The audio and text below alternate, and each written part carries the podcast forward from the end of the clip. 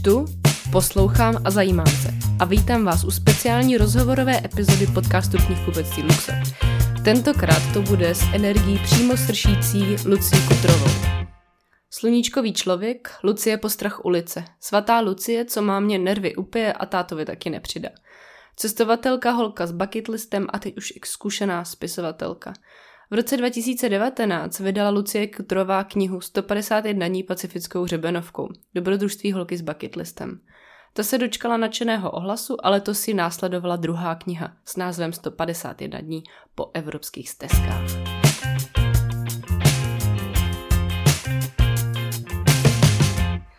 Lucie, není to tak dlouho, co vám vyšla druhá knížka. Co se s těma knihama změnilo a je holka s bucketlistem pořád ta stejná? to je zajímavá otázka. Já si myslím, že určitě ne, protože tak ono, člověk se pořád jako vymění, že já jsem dřív byla holka, co chodila jako na párty a asi mě to v tu chvíli jako bavilo, bavilo mě chodit nakupovat, bavilo mě si užívat jako trošku jiný ten život. A s tím, že jsem potom začala chodit na hory, že jsem nějakým svým způsobem si začala psát ten bucket list, začala jsem si plnit všechny ty položky, pak jsem vydala první knížku, tak já jsem pořád byla ještě takový jako podle mě střevo, taková holka, co si to všechno jako užívá. A mám pocit, že ta druhá knížka už je taková trošku víc jako dospělá a myslím si, že se člověk jako furt někam dál posouvá a už určitě, eh, já jsem hrozně za to ráda, že už nejsem ta holka, co byla před eh, osmi lety.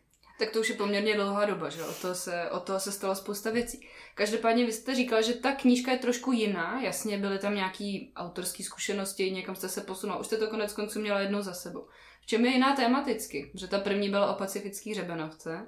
Tak, vlastně tu první knížku jsem napsala o dlouhém 4300 kilometrovém trailu, který jsem šla sama, divočinou a překonávala jsem tam všechny takové jako překážky, které jako holka, taková normální růžová, překonává. A vlastně pak jsem si uvědomila, že spousta lidí, co tu knížku četlo, tak uh, si řekli wow, že je to jako super, že je to krásná trasa, ale že nikdy nic takového jako podniknout nemůžou. Je to daleko, je to v Americe, mají rodiny, nemůžou nic takového si vyzkoušet. A mě to hrozně mrzelo, že mi lidi tady takovéhle věci psali, že už vlastně na to jako nemají čas. A já jsem si říkala, jak jako nemáte čas a peníze. tak jsem napsala tady tu druhou, která je pro normální lidi. V té knížce jsou traily, které se dají projít za dva, za tři dny a nejdelší trail je tam vlastně asi měsíc, co jsem šla svatojakubskou pouť, 800 hmm. kilometrů. A tou druhou knížkou jsem chtěla lidem ukázat, že můžou cestovat jakkoliv. Jsou tam traily, který jsou na dosah ruky, ale může, šla jsem vlastně jeden s tátou, jeden jsem šla s bráchou, jeden jsem šla s jedenáctiletou holčičkou, jeden jsem šla s jedním psem, s dvěma psama a jsou tam všechny takové jako různý druhy toho cestování, takového toho zbalit si batoh a jít vyrazit někam a užít si jenom tu přírodu a nic víc. Hmm. Je tam něco, co se dá stihnout ještě na podzim teďka? Já si třeba myslím, že se spousta těch trailů dá jít skvěle na podzim a myslím si, že třeba i v zimě. Když lidem fakt nevadí zima, zabalit si nějaký jako mačky a uh, vzít si jako dobrý stan, dobrý spacák, tak já si myslím, že se ty traily dají chodit úplně úžasně i v zimě. A je tam právě i jeden typ na jeden trek, který se chodí třeba na skialpech. My jsme ho šli sice v létě, ale člověk si to v zimě může celý projít jako na skialpech. Hmm, jasně, nebo se to dá v zimě i v létě. Přesně tak. No, jako mám to možná v plánu, no. Co nějaký místa v Čechách, kdybyste mohla doporučit? Máte nějaký oblíbený svoje? No, uh, v Česku je strašně moc krásných trailů. Opravdu se mi hrozně moc líbí, jak teď se udělala ta nová celý trail okolo, okolo České republiky, Via Čekia a severní jižní stezka, takže to bych určitě doporučila. Měla jsem v plánu to jít do prázdnina, akorát mi to zdravotní um, prostě problémy moc nedovolili, ale určitě to bude jako příští rok. Ale my jsme šli v Česku záleží odkud člověk je. Já jsem z Ostravy a máme tam nádherný Beskydy. Takže my jsme se jeden den prostě rozhodli, že vyrazíme, vyrazili jsme z Beskyd, šli jsme přes celý Moravskoslezský Beskydy, přes Javorníky, chtěli jsme dojít až na Bílý Karpaty, ale nakonec jsme to stočili zpátky přes ty Javorníky, protože to tam strašně krásný. Já říkám, nemusíte čekat až vám někdo nějaký trail poradí. Prostě běžte a vytvořte si ho, jestli máte nějaký oblíbený místa, tak si vemte batoh a běžte to obejít. Další krásný trail je na Šumavě, eh, v Jeseníkách je krás, spousta jako nádherných trailů, kde člověk může na pár dní vyrazit, takže eh, já se snažím jako tak různě vždycky jako pohybovat, kam to jde. Mně se na tom hrozně líbí ta myšlenka, a to tam jako říkáte v té knize několikrát, že vlastně není úplně potřeba vydávat se někam jako tisíce kilometrů, někam do exotické země nebo podnikat vložně ty extrémní výpravy ale že prostě stačí se sebrat, zbalit si ten batoh a vyrazit. Přesně tak. A lidi si třeba říkají, a já nevím, jak to mám jako naplánovat. Já říkám, my si vždycky podíváme, kde se nám něco líbí. Ať je to třeba v Rakousku, třeba se mi tam líbí nějaký hory, podívám se, kde je jedna hora, kde je druhá hora, podívám se, jak by se tam dalo dojít, jestli se tam dá dojít, a podívám se dál do těch měst, kde jsou železnice, kam jezdí třeba vlak, nebo kam by se dalo jako dostopovat. A takhle si vždycky ten trail naplánujeme. Není to vyloženě, že si člověk musí hledat, kde ty traily vedou, musí tam třeba jet autem. Za mě třeba naprosto topový, stropový úplně trail je uh, přes Nízký Tatry na Slovensku. Dojedete do Telgartu, kde jede prostě přímo vlak. Projdete si trasu, která má 100 km přes celý nízký Tatry, zdoláte eh, dvě dvoutisícovky, mám pocit, tam jsou, a dojdete zpátky do Donoval, zase na železnici a odjedete pryč. Takže krásně vlakem do Prahy potom, nebo do Brna. Krásně, kamkoliv.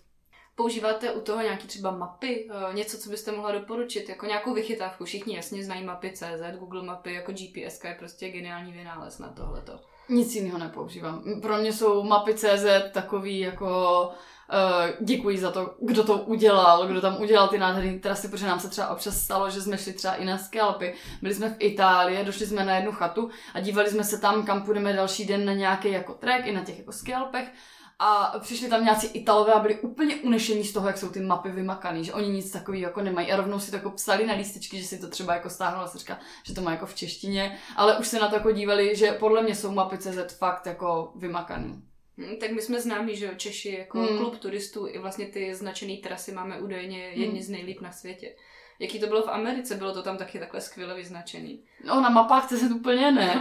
A vlastně na vůbec žádných jiných mapách. Člověk si musel stáhnout aplikaci, kde už to bylo perfektně značený. Ale jakmile, já jsem o té aplikaci úplně nevěděla, takže bylo takový docela vtipný, eh, že já jsem si fakt myslela, že si budu tisknout takový ty papírové mapy a ne, pak si člověk stáhne apku do mobilu, za tu jednu jako člověk musí zaplatit, ale je to tam taky perfektně naznačený a člověk se tam nemůže ztratit.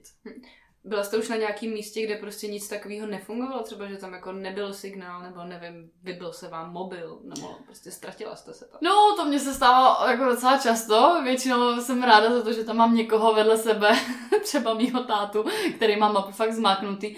Ale když jsme byli na jednom trailu na Slovinsku, tak musím říct, že uh, mapy CZ na Slovinsku ne, že by nebyly úplně jako dobře zpracovaný, ale občas uh, jsou tam takový, jako, že je to zobrazený jako turistická trasa a najednou člověk dojde k nějakým žebříkům, teď má sebou psa, teď to vypadá, že je to ferata, v těch mapách to není naznačený, takže třeba zrovna uh, na tom Slovinsku se mi to zas tak jako úplně moc dobře neosvědčilo a my jsme jeden ten trail museli ukončit kvůli tomu, že to úplně nebylo vhodný pro mýho psa. No. Mm, jo, tak to jsou takové podmínky, nebo se kterými úplně ne každý jako hmm. pracuje, ale je dobrý to vidět, takže pro mapy CZ mm. zlepšete si Slovensko. Jo, Asi určitě, Slovensko tam je na čem pracovat. A zrovna tam se tak hodně jezdí, mm. že jo, hmm. přece no.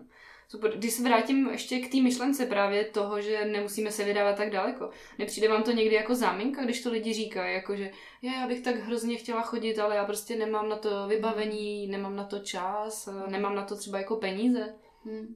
Je, je, to, je, je to tak, já že poslední dobou se to už jako zlepšuje, že lidi fakt vyráží na ty hory a takhle, takhle znám spoustu lidí, kteří mají milion tady těchhle z těch jako výmluv a jak jsem začala chodit na hory, tak já jsem chodila ve svých obyčejných botách, ve kterých jsem chodila prostě do města, každý má boty, nějaký tenisky. Tak eh, když si vezmete tepláky, tričko, tenisky a nějaký batůžek, tak můžete vyrazit na ty traily, na ty, na ty hory. Ale hodně často vidím, že um, lidi říkají, že jako třeba ani nemají peníze na tu výbavu, ale když potom vidím, za co reálně ty peníze utrácí, tak si myslím, že ono je to napováženou. Já mám pocit, že lidi prostě nechcou, že jsou to jenom ty výmluvy. Když vidím, kolik lidí kouří, kolik lidí chodí na party, pije prostě ten alkohol, který je hrozně drahý. Kdyby si tohle odpustili, tak eh, mají takhle jako na ten batoh na hory prostě. Mně to trošku někdy zní tak, jako taková omluva jako před sebou samým, jo? Hmm. že si to prostě nechceme vlastně přiznat, eh, že ty priority máme někde trošku jinde a rádi bychom hmm. je viděli jinak postavený, hmm. ale Prostě to tam není. Ale ono jako hrozně jako záleží. Mám pocit, že když lidi mají potřebu vymýšlet důvody, proč něco neudělat, tak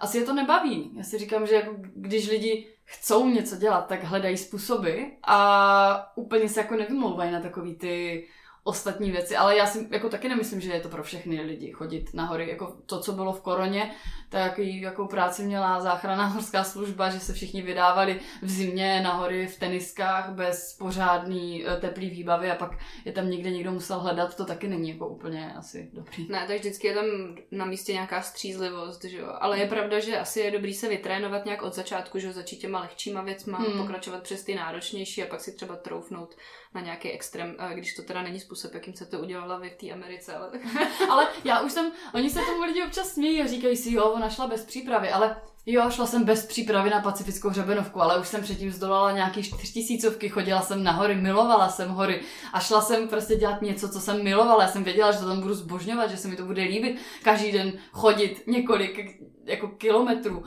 ale e, svým způsobem jako jo, šla jsem bez přípravy, ale ne úplně bez takový, že bych se ráno probudila a řekla si, aha, tak já zrovna dneska, včera jsem byla na party, dneska půjdu na hory, tak to jako úplně Jasně, nebylo. Jasně, džíny, baťužek no, a vyrážím. No. Jasně, tak ono se na to asi taky nedá až tak úplně připravit, že jo, to je ne. zážitek, který asi je jedinečný. Je. A určitě doporučuji dobrou výbavu. Já jsem podcenila trošku stan, musím si přiznat, ale nic jiného bych na té cestě nezměnila. Já kdybych se na něco připravovala, tak jako spousta lidí si to chystá rok, dva, já bych nevyrazila. Já bych se toho strašně lekla a bála bych se, že to nezvládnu. Takhle jsem do toho prostě skočila a dopadlo to dobře.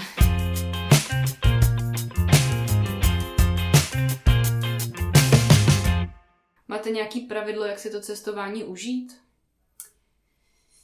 No, může být svý, nemusí se stahovat vlastně vůbec na někoho jiného, může být čistě jenom vaše. Moje pravidlo. Já mám takový, já mám víc takových svých jako pravidel, uh, abych si vždycky všechno užila, tak uh, jak tomu potřebuji mít ty zážitky jakoby prožitý. Takže já když někde jdu, tak já chci poznat tu zemi, ve které jsem, snažím se co nejvíce o té zemi dozvědět a snažím se co nejvíc komunikovat s lidmi, aby mi ti lidi řekli, co tam dělají, proč tam dělají. Mám ráda tady tuhle tu komunikaci a většinou všechny ty moje zážitky, které souvisí s nějakou tou trasou, jsou o lidech.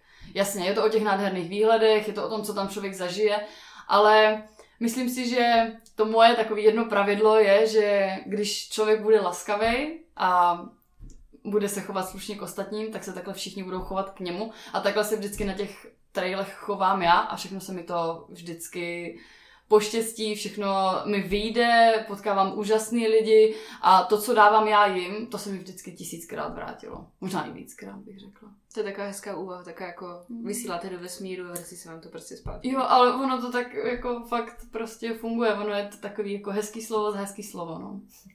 Bez čeho se prostě neobejdete na cestě. A teď myslím třeba věci, vybavení.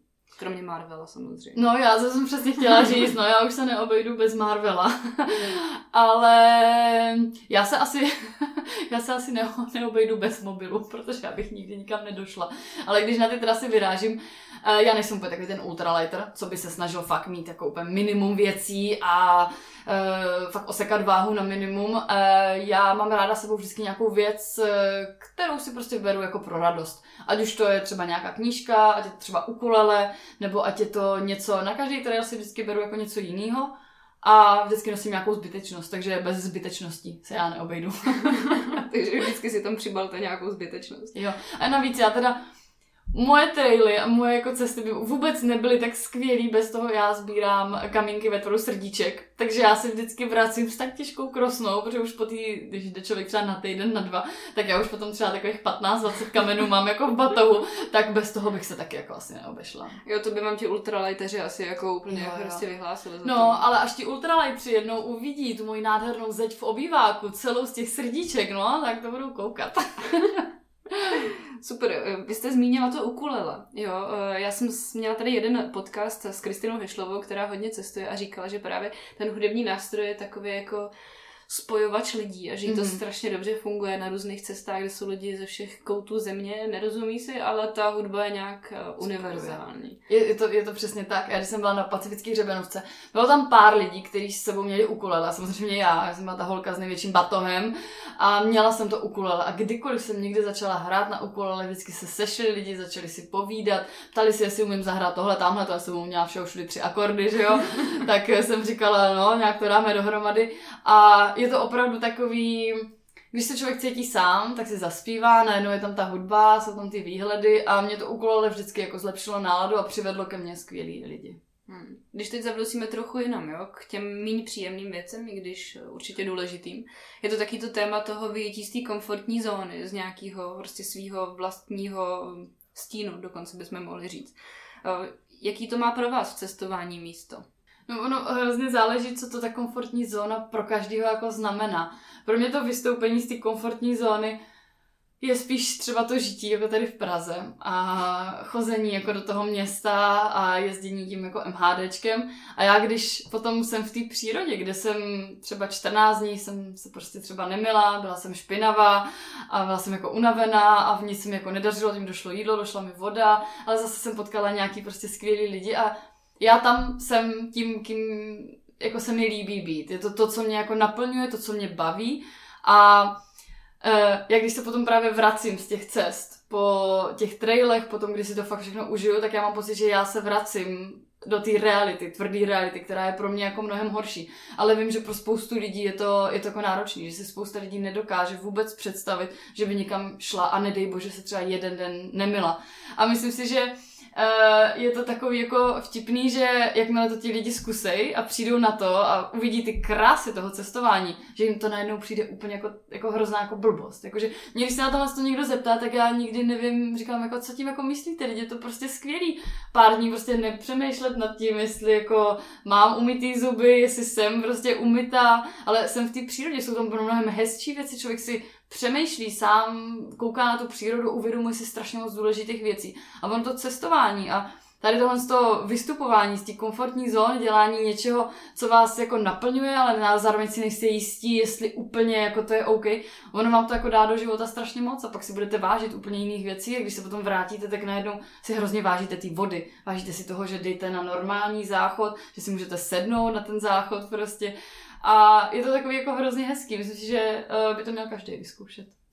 No je to určitě něco, co nám dá nový perspektivy, že jo? Pohled, uh, podívat, možnost podívat se jinak na věci, na které se už jako díváme běžně a tak nějak jako znuděně. No, on si, on si člověk na tady těch cestách podle mě hrozně uvědomí, co je v životě opravdu důležitý. On tam třeba je týden, dva s jedním batohem, nic víc nepotřebuje, je šťastný, poznává nový lidi, užívá si to, nepřemýšlí nad ničím jiným, nejsou tam úplně takový ty starosti toho denního života, jsou tam jenom starosti, co bude jíst, co bude pít, a kde bude spát.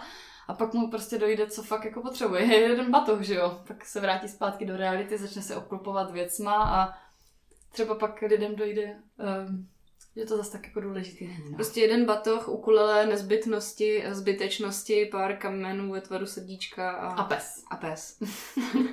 Tahle ta vaše druhá knížka, 151 dní po evropských stezkách, ona to není jenom knížka o trailech. Eh, já jsem si to soukromně nazvala, že to je i o failech. Protože uh, tam je zase něco o vás, je tam něco z vašeho života, je tam něco o tom, že prostě občas se jako hold nedaří a hmm. člověk prostě jde dál. Hmm. Proč tam má tohle místo v té knize? Protože mně přijde, že v dnešní době je všechno takový hrozně moc hezký. Když se člověk podívá na ten Instagram, tak si projíždí ty šťastné životy všech a když jsou lidi, kteří úplně nejsou takhle šťastní a projíždí si ty Instagramy, myslím si, že jim musí být hrozně. A já jsem si říkala, že to spousta lidí do těch knížek prostě nedává. Když píšu o sobě, tak, eh, nebo když já jsem napsala tu první knížku, ne ta první knížka prostě sluníčková. Já to vím, bylo tam spoustu jako utrpení, lidi se tomu většinou spíš jako smáli, jsem jako já to tak vtipně jako popisu. Ale do té knížky jsem chtěla dát víc ty reality. Toho, že ne všecko je takhle růžový, že jsem si napsala bucket list, že jsem si všechno splnila. Ono to takhle prostě nebylo. Já jsem proto musela spoustu věcí udělat, o spoustu věcí jsem přišla, o spoustu lidí jsem přišla spoustu věcí mě jako dostalo a chtěla jsem do té knížky prostě dostat takový ten reálný život. To stejný se snažím dávat i na ten Instagram, takovou tu, takovou tu realitu, že občas ten Instagram je prostě hezký, dám asi tam hezkou fotku, ale už nikdo neví, co za tou hezkou fotkou je. Takže jsem nechtěla jít tady v těch, z těch šlépějí ukazovat jenom ten dokonalý život, ale chtěla jsem ukázat, že někdy je to prostě všecko na hovno a jsme v tom prostě všichni společně. Všichni to známe. Všichni to známe. Co pro vás ty neúspěšné věci a nějaký ty prohrané bitvy jako v životě znamenají? Na začátku si vždycky potom vybavím, jak člověk propadne strašně rychle nějakým depresím, všechno vzdá najednou má pocit, že ten život vůbec nedává smysl.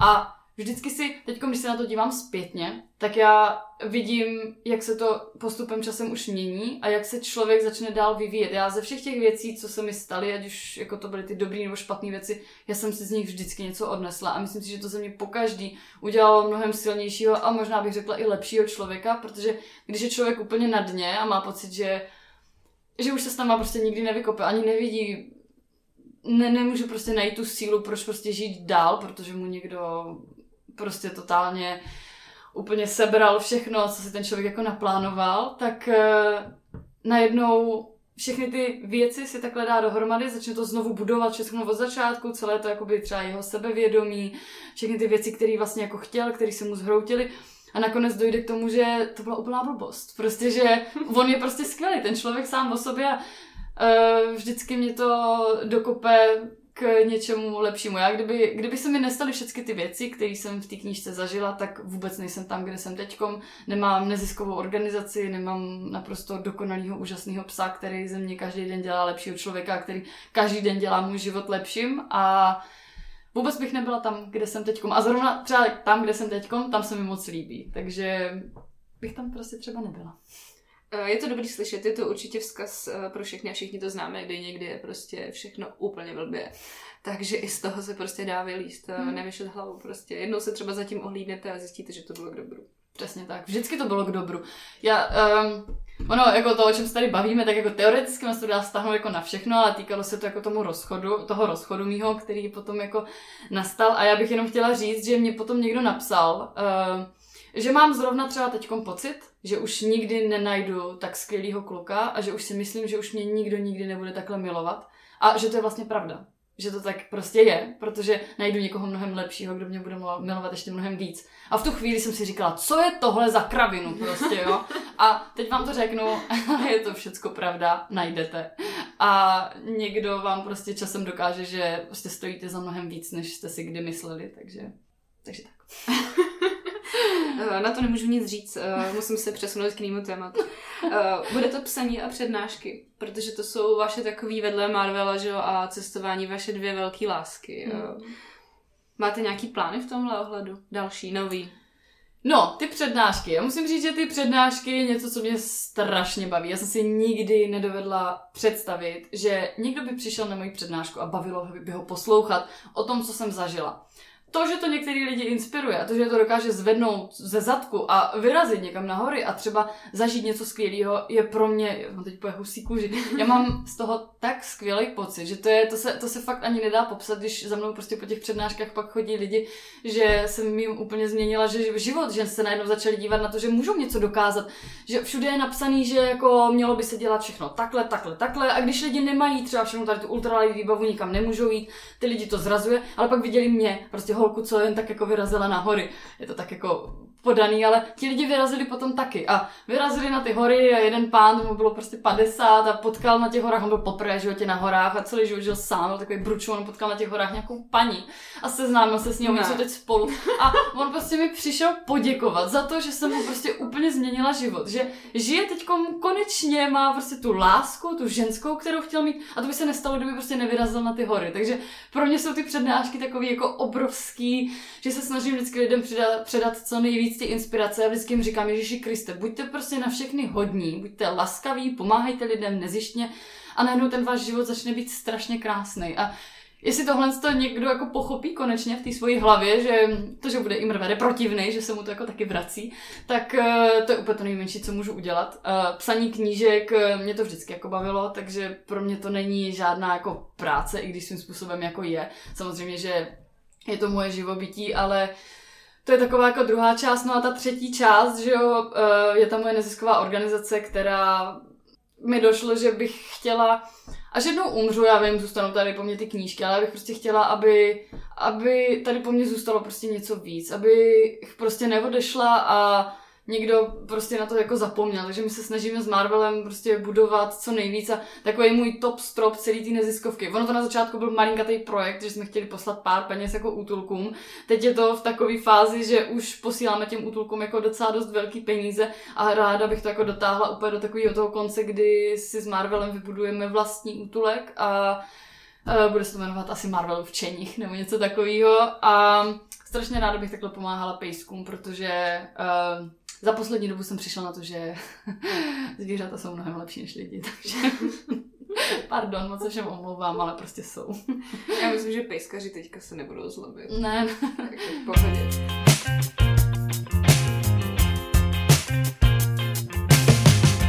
neziskovka s Marvelem, uh, příspěvky na útulky. Uh, dá se říct, jako čemu konkrétně se věnujete, nebo to je prostě přehršel věcí a možností, nebo kde se lidi na to můžou mrknout? No, všechny informace člověk jako najde buď úplně, u mě na Instagramu nebo na tom blogu, ale máme jako e-shop. A tam vlastně, ono tam jako o nic moc jako prostě nejde. My jsme si s Marvelem řekli, že chceme podpořit pejsky, takže uh, 50 korun z každé knížky, kterou si člověk koupí, tak jde do útulku.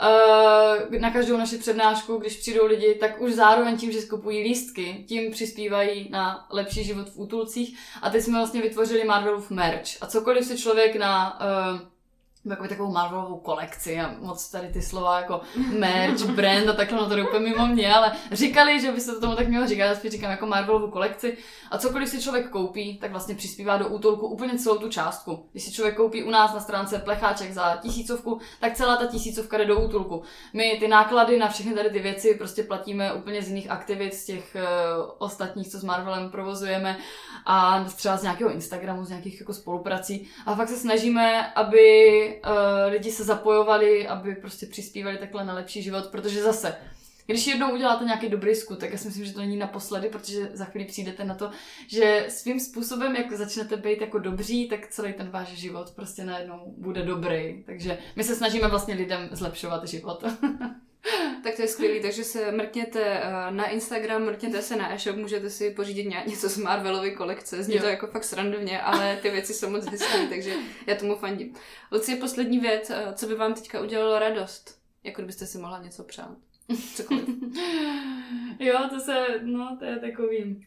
Já bych si přála, aby všechny zvířátka na, štěst, na světě měly uh, tak krásný život jako Marvel, ale Um, kdybych si něco jako mohla přát třeba sama pro sebe, výjimečně, tak já mám takový svůj jako osobní bucket list, který jako není úplně nikdy moc jako veřejný, ale občas to prostě jako říkám. Já bych v tuhle tu chvíli já bych byla asi úplně nejšťastnější, kdybych měla toho milujícího chlapa, dvě vlastní děti, jedno adoptovaný, eh, dva haskouny, jednu kočku rizotku a všichni bychom žili někde na horách v chatě a kdyby se mi tohle toho hned teď splnilo, tak to je ta chvíle, kdybych asi já byla úplně nejvíc šťastná na celém světě. Tak jo, super. Já k tomu nemám co říct, eh, zní to hrozně dobře a moc vám fandím, a ať se to všechno vyplní a eh, děkuji moc za rozhovor dneska. Já taky moc děkuji. Poděkování patří i těm, kteří se doposlouchali až na úplný konec. Já se na vás budu těšit zase někdy příště a mějte se krásně. Ahoj!